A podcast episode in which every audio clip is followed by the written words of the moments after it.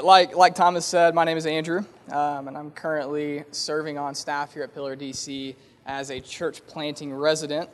And this morning, I get the privilege and the honor of continuing to walk us through our sermon series in the book of Exodus. So if you have a Bible with you, go ahead and flip with me to Exodus chapter 11.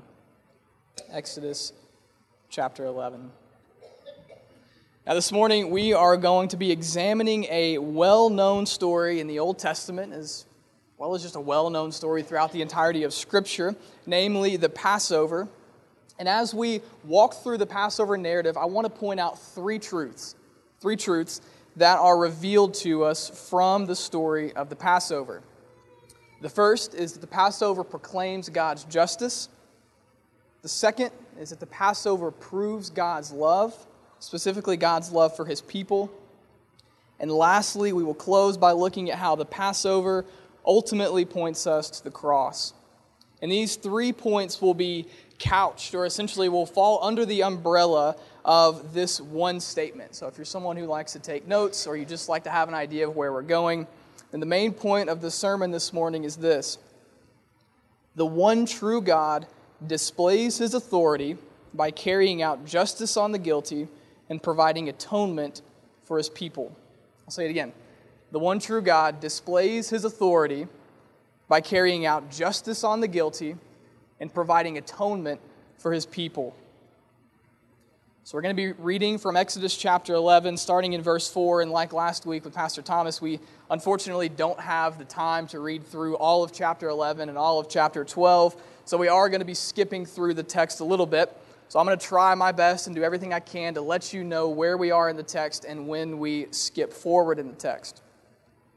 So Exodus chapter 11, starting in verse 4. The word of the Lord says this: "So Moses said, 'Thus says the Lord, about midnight I will go out in the midst of Egypt, and every firstborn in the land of Egypt shall die, from the firstborn of Pharaoh who sits on his throne, even to the firstborn of the slave girl who is behind the handmill, and all the firstborn of the cattle. There shall be a great cry throughout the land of Egypt, such as there has never been nor ever will be again. But not a dog shall growl against any of the people of Israel, either man or beast, that you may know that the Lord makes a distinction between Egypt and Israel. And all these your servants shall come down to me and bow down to me, saying, "Get out, you and all the people who follow you." And after that I will go out." And he went out, and Moses went out from Pharaoh in hot anger. Then the Lord said to Moses, "Pharaoh will not listen to you, that my wonders may be multiplied in the land of Egypt." Now let's skip down to chapter 12, verse 3.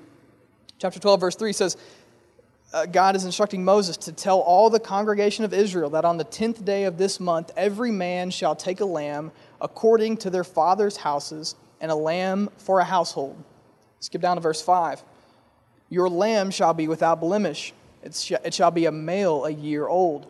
You may take it from the sheep or from the goats." Verse 6, "And you shall keep it until the 14th day of this month, when the whole assembly of the congregation of Israel shall kill their lambs at twilight." Verse 7, "Then they shall take some of the blood and put it on the 2 doorposts and the lintel of the houses in which they eat it. They shall eat the flesh that night, roasted on the fire. With unleavened bread and bitter herbs they shall eat it. Do not eat any of it raw or boiled in water, but roast it, its head with its legs and its inner parts. And you shall let none of it remain until the morning. Anything that remains until the morning you shall burn. In this manner you shall eat it, with your belt fastened, your sandals on your feet, and your staff in your hand, and you shall eat it in haste. It is the Lord's Passover. For I will pass through the land of Egypt that night, and I will strike all the firstborn in the land of Egypt,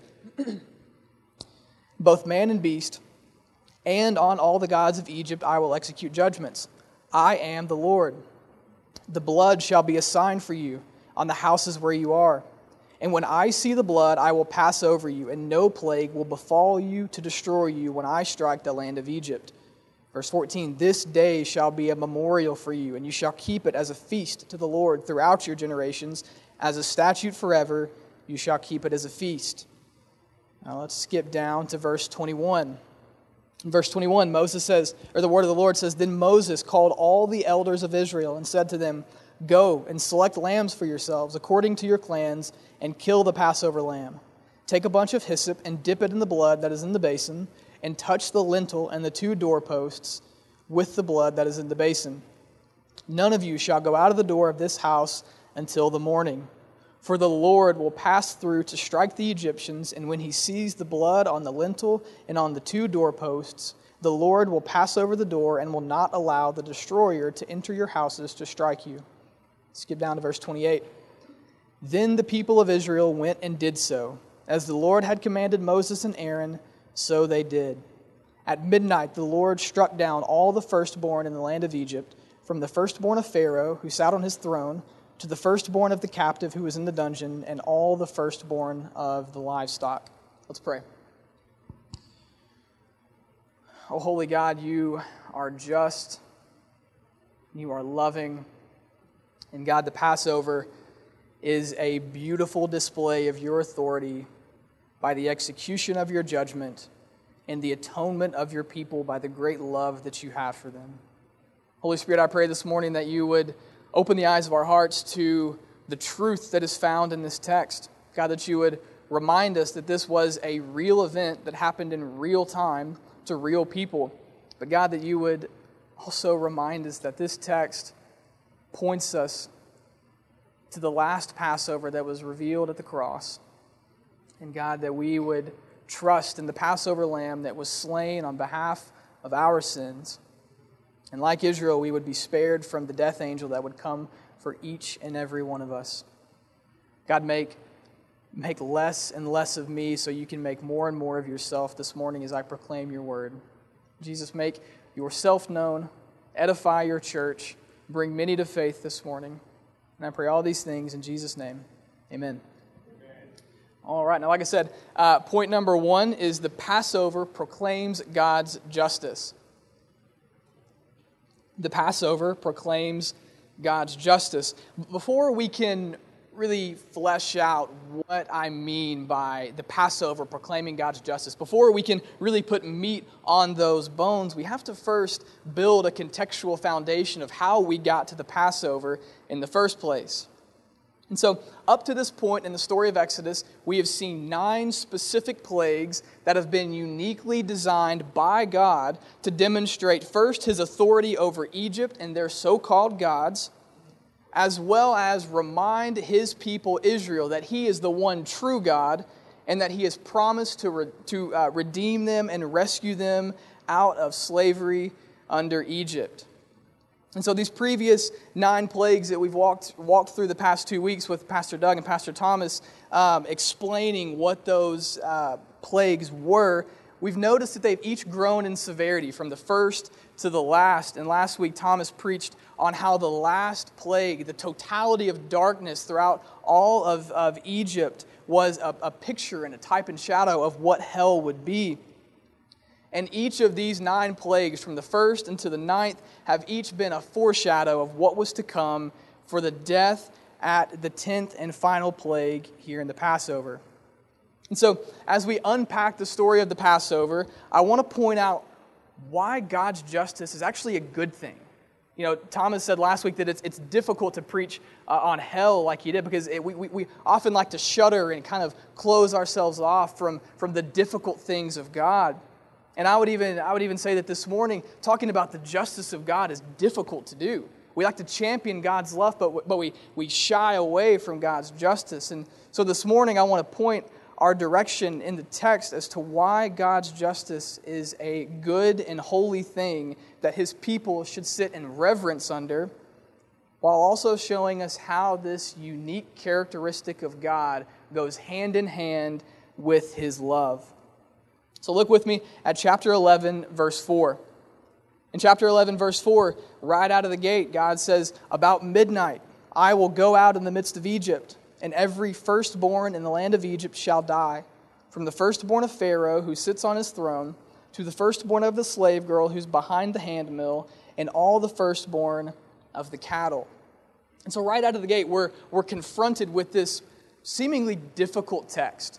You know, right out of the gate, we can hear a text like this, and our minds may be prone to wander. Could God really do such a thing? Is God actually just in carrying out this death sentence against Egypt's firstborn children? And the short answer is yes, God is just in doing so. And the foundation or the basis for this justice is found all the way back in Exodus chapter 4, verses 22 and 23, where God instructs Moses to tell Pharaoh, quote, "Then you, Moses, shall say to Pharaoh, thus says the Lord, Israel is my firstborn son. And I say to you, Pharaoh, let my firstborn son go that he may serve me. And if you, Pharaoh, refuse to let him go, then behold, I will kill your firstborn son." God very plainly, very explicitly, very clearly told Pharaoh that the Passover would in fact happen. God was not hiding his cards when the Passover came to fruition. God told Pharaoh all the way back in Exodus 4 that this would happen, but Pharaoh chose not to listen. God even used 9 plagues, each growing in severity, to foreshadow the death that was to come and to remind Pharaoh to let his people go. And yet Pharaoh dug his heels in, hardened his heart out of pride and out of greed, and didn't let Israel go. And so God did exactly what he told Pharaoh he would do. Friends, understand that God did not one day just randomly decide to kill all of Egypt's children. Know that God does not act in randomness. There is nothing random about the sovereignty of God. God didn't just wake up one day and think, I don't really have anything to do today, so I think I'm just going to go kill Egypt's firstborn children. God told Pharaoh exactly what he would do at the Passover. And the Lord portrayed his holy justice through the death of Egypt's firstborn because he said he would. And if we know anything about the Lord, we know that he keeps his promises, which include his threats. And that is why we must not read a text like the Passover and think to ourselves, would God really do such a thing? Could God actually kill the firstborn children of Egypt? Because the answer will 10 times out of 10 unequivocally be, yes, he will, because he explicitly said he would. It takes me back to a time when I was 16, and I got my first car. My parents bought me my first car, and it was this old Jeep Wrangler that we got lifted, and we got these like big mud tires put on it. And like any 16-year-old kid from Tennessee wants to do, you want to take the doors off and you want to take it off-roading so you can impress your friends on the trails. But when my parents gave me the keys to my first car, they very explicitly told me, don't take it off-road, don't take the doors off of it. You can do anything else with it. Well, they were like, we'll even pay for your gas for it. Just don't take it off-road and don't take the doors off of it. And if you do, we'll take your keys. And so being the naive 16-year-old that I was, I took the doors off of it and got my buddies and we piled in and we took it off-roading. And what did my parents do? They found out and they took my keys. And at the time I got angry and I was like, how dare they take my keys? And I got mad and I got frustrated. But looking back on it, they told me what not to do. I did it. And they told me what they would do if I disobeyed them. And they followed through with their promise. We do the same thing today. We're so quick to read texts like the Passover and we put God on trial and we shake our fists at him and we say, would God really do such a thing? When in reality, we are the ones who disobey. This is why it's incredibly important to understand that our disobedience of what God tells us to do in his holy word is in fact sin. We must not play with the promises of God, and we must not play with our disobedience and our sin, because our sin against a holy God through our disobedience of the things that he instructs us to do from his word, it's not a cute little puppy. Your sin is not something that you get to play around with and hide from everyone else. It is a lion that seeks to devour and destroy and kill you any opportunity it can. That's why the famous Puritan John Owen once wrote, "Be killing sin, or sin will be killing you." The promise of God's justice is all throughout the Holy Scriptures. Pharaoh did not take heed of the Lord's justice that was to come for the firstborn children of Israel, and the result was their death. But we must understand this morning, too, that God's justice was not only for Egypt.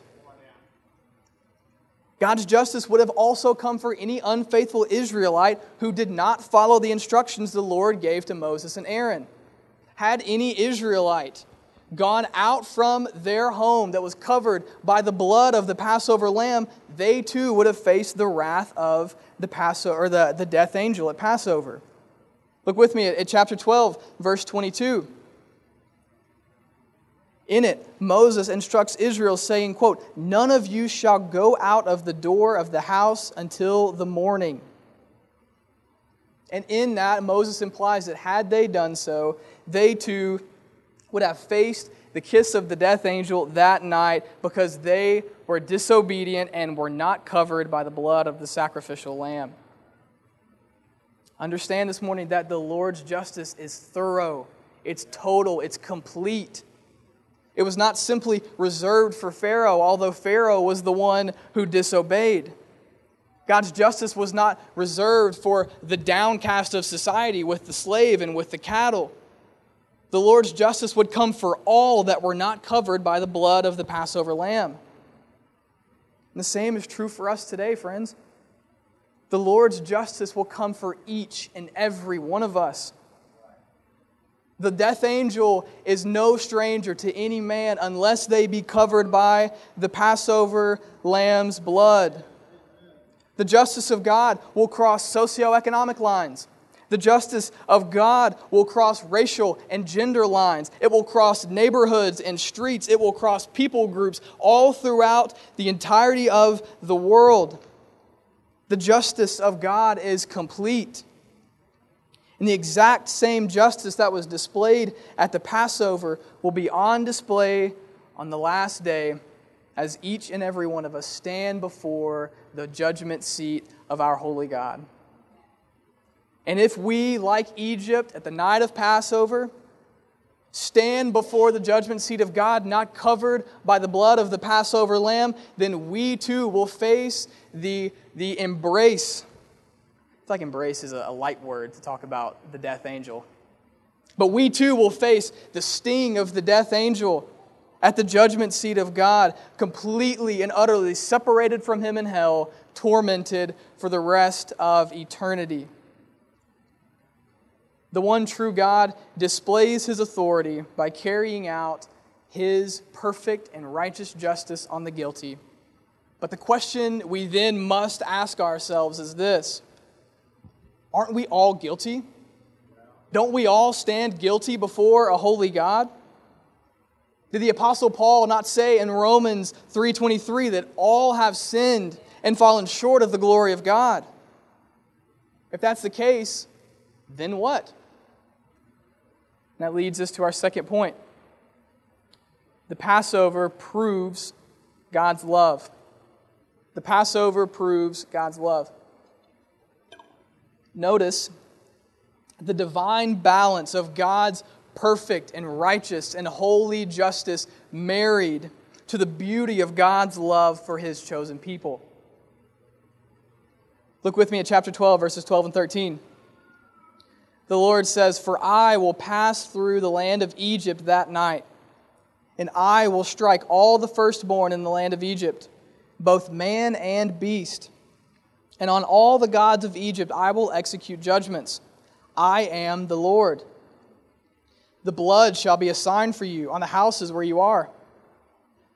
And when I see the blood, I will pass over you, and no plague will befall you to destroy you when I strike the land of Egypt." Notice, amidst the sweeping judgment that was to come that night, against the promise of threat that God would destroy the firstborn children of Egypt, the Lord simultaneously provided a way for Israel to be spared from His justice. Notice that the amazing and beautiful thing about the Passover was that not only did God execute justice and judgment against the people who were opposed to Him and were enemies of His chosen people, but it was He Himself who also provided the means necessary for atonement. And I think it's due for us to pause for a moment and flesh out this idea of atonement, because One, we're going to use the word throughout the rest of this sermon. And also, the idea of atonement has profound theological implications, not only for the Passover, but for the entirety of Scripture. So I simply can't assume that we all are on the same page about what atonement means. So atonement, in its most basic, watered-down, simplest form, means to cover or to cleanse. So atonement means to cover or to cleanse. And what this means then is that the Lord Himself provided the means of covering or provided the means of cleansing or atonement for His own people, even though they themselves were deserving of the same wrath that would befall Egypt that night. That's a glorious idea, because guess what? Israel and Egypt are not the main characters of the story. So too are we not the main characters of this story. The Passover is not a story about how Israel was faithful and about how Egypt was unfaithful. The Passover is a story of God's justice and God's love met at a cosmic wedding here to proclaim His authority over the world. Notice in the passage that Israel themselves did not come up with a scheme of their own to satisfy the wrath of God. They didn't accumulate enough wealth or scratch the right back to gain power or to gain influence. The atoning work of the Lord was not based on their merit or what they had or had not done, but instead the means of atonement was given solely based on the Lord's grace and mercy. Understand that Israel did nothing to warrant God providing atonement. It was God Himself who gave instructions on how He would redeem and save His people. Israel simply listened and obeyed. And again, this is profound because this is all the Lord's doing. There's not an ounce of Israel or Egypt being the main characters in this story. The Lord Himself even says this was all His doing. In chapter 12, verse 11, He says, "It is the Lord's Passover." It was the Lord who would be carrying out justice, and it was the Lord who would be providing atonement for His people. And the same is true for us today. Understand that as we sit here today and we think back on our lives, know that the Lord doesn't look down from heaven and say, "They've done a lot of good works today. I think I'm going to save them." God doesn't just say, "Well, you know what, this person, they gave money to a homeless person yesterday. Like, let's sprinkle some grace on them." God does not look at our works and deem us worthy of atonement. And let's pause there for a minute and talk about that, because if God really was a God who showed merit based on our works and provided atonement, provided a salvation based on our works, that would be a puny God that I would never want to worship. A works-based salvation cannot and will not ever save anyone, because the bottom line of that salvation is we make ourselves God because we determine what is good and what is worthy of salvation, when in reality, when we look at stories like the Passover, when we look at really the entire narrative of the Bible, we see that salvation and atoning work and justice are all the Lord's doing. We have no part to play in it. A works-based salvation is not how the economy of God works. Just as the Lord was the one carrying out justice on Egypt, and just as the Lord was the one saving Israel, so too today does He carry out justice on those who are opposed to Him and save those who are His. But it's important that we understand this morning that though God was the one who provided atonement, provided salvation for His people Israel, we have to understand that it was not like the Lord did not turn a blind eye away from Israel's sins. The Lord did not exempt or count Israel as exempt because of their sin. Had He done so, had the Lord turned a blind eye to Israel's sin and not punished it, he would cease to be perfectly and wholly just. Israel's sin was not excused. Instead, God's justice that was reserved for Israel was carried out on something else rather than being carried out on Israel. This is why God said that the blood would be a sign for the Israelites in chapter 12, verse 13. The blood was to be a sign for the death angel that had Israel been faithful and slain the Passover lamb and taken the blood and covered the doorpost, then the death angel would have approached their door. The death angel would have saw the blood as a sign of God, and he would have passed over them. And his services would not have been needed in that house because atonement or the cleansing had already been made. Friends, the blood was an incredible sign for the Israelites at the first Passover, but the blood is an even greater sign for us today. The blood is a better sign for us today because the blood of the perfect Passover lamb has been slain in place for our sins. In 1 Corinthians 5, verse 7, the Apostle Paul says, "For Christ, our Passover lamb, he has been sacrificed." And like the Passover lamb in Exodus 12, the sins of those who are in Christ have been laid on him so that atonement has been made for his people, rescuing them from the justice that they are worthy of receiving. Friends, I know that there are many of you here this morning who are hurting. Some of you have been deeply, deeply sinned against.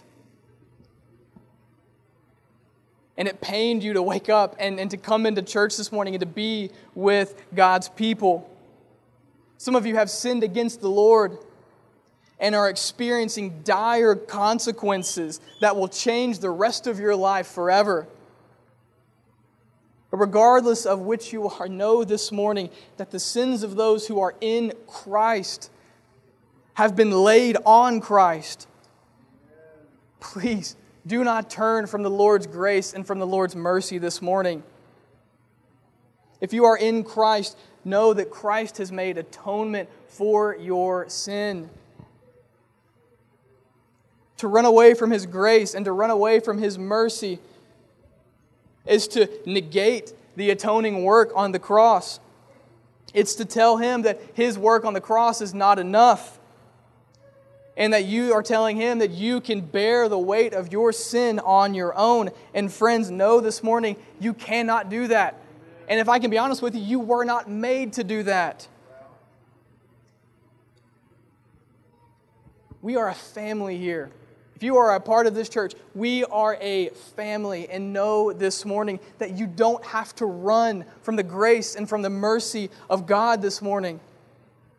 You don't have to turn and flee out of what you think may be shame, or flee for what you think may be, maybe the church won't accept me back in, or maybe I've just sinned so deeply that the Lord won't accept me. Friends, we're a family here, and the family of this church, the blood of the family of this church,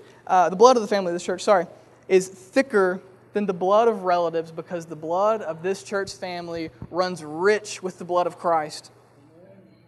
There is no shame found in your fellow brothers and sisters here at this church, no matter how grave you may think your sin may be.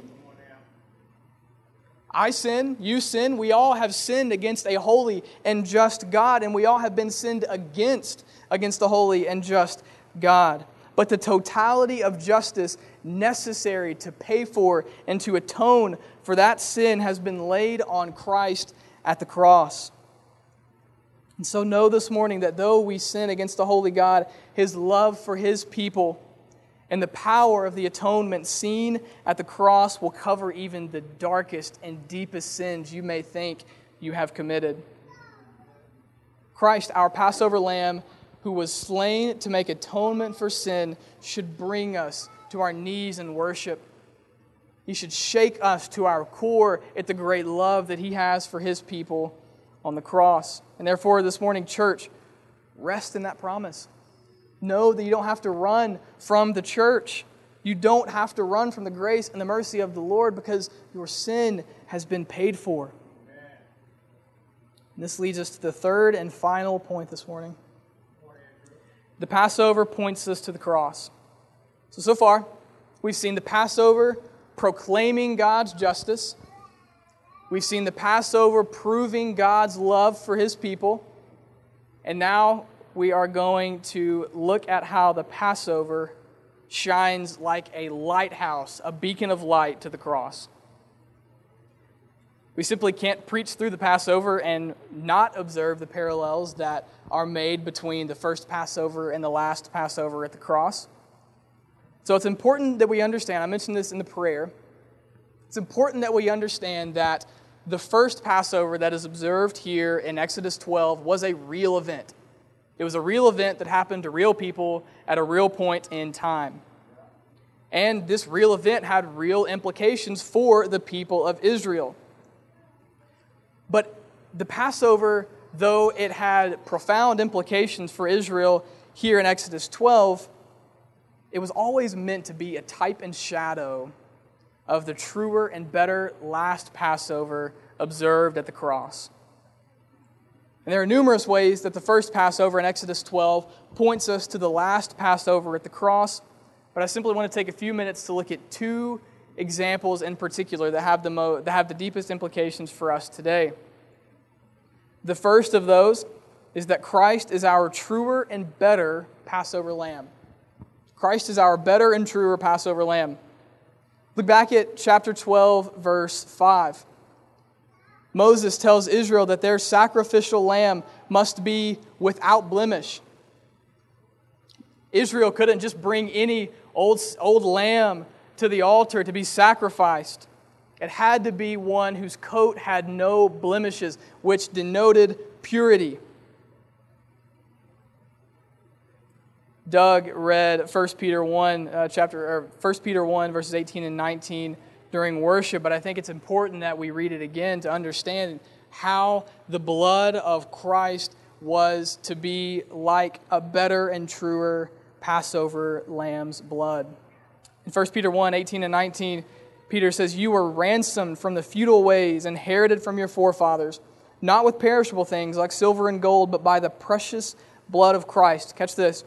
"Like that of a lamb without blemish or spot." The Passover lamb in Exodus 12 had to be without spot or without blemish to be a worthy sacrifice to atone for sins. In the same vein, Christ, our Passover lamb, had to be without sin so that He may be a worthy and acceptable sacrifice to make atonement for His people. The Passover lamb was not only to be without blemish, it was also to be slain by the entire congregation of Israel. It was the Lord who instituted the means for atonement to make a distinction between Egypt and between Israel. And when the time came, the congregation of Israel got together, they took their Passover lamb, and they killed it at the appropriate time. And that same Israel that on the first Passover killed their Passover lamb would also be the same Israel that at the trial of Jesus would choose the murderer Barabbas over the lamb without blemish, thus killing him at the appointed time. So the lamb was without blemish. The lamb had to be slain by the entire congregation of Israel. In Exodus 12:6, Moses instructs Israel to kill the lamb at twilight, or the appropriate time, which according to the Hebrew timeline was roughly 3 p.m. In Matthew 27:46, Matthew tells us that at the 9th hour, also roughly 3 p.m., Jesus breathed His last breath, thus being the sacrifice that would end all sacrifices for His people. And most importantly, Christ is our better and truer Passover lamb because like the blood of the lamb that was on the Israelites' doorposts, the blood of our Passover lamb shed at the cross perfectly and completely atones for the totality of the sin debt that we owe to a holy God. And it was funny because as I was studying through the Passover narrative, it's mind-blowing to see in how many different ways that Christ is our truer and better Passover lamb. Like, there are many more examples that I could use we don't have time for, but the point is this. The Passover was not a random event that God felt like he needed to institute to demonstrate his authority. Just like the other 9 plagues that were a foreshadow of what was to come at Passover, so too was the Passover a foreshadow of what was to come at the cross.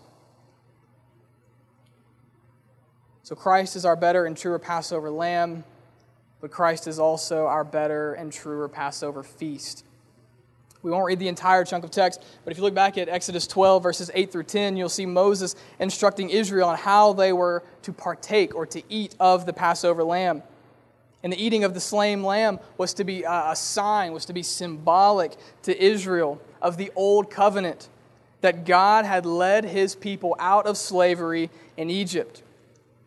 And for us today who are in Christ, we are no longer under the old covenant, for Christ fulfilled the old covenant at the cross. But instead, we are under a new covenant that he ushered in after his resurrection. And because of the ushering in of this new covenant, we now today partake of a new Passover feast, a truer and better Passover feast.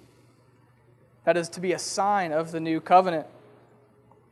In Matthew 26 to 28, Jesus and his disciples are having their last meal at what is commonly referred to now as the Last Supper. And this Last Supper happened the night before Christ was to be crucified on the cross. And at this supper, Jesus gave the command to keep the new Passover meal that pointed to a new covenant in Christ. In Matthew 26, Jesus says, "Now as they were eating, Jesus took bread, and after blessing it, broke it and gave it to his disciples and said, 'Take, eat, this is my body.' And he took a cup, and when he had given thanks, he said to them, 'Drink of it, all of you, for this is my blood of the covenant, which is poured out for many for the forgiveness of sins.'" And so today we are going to observe the Lord's Supper.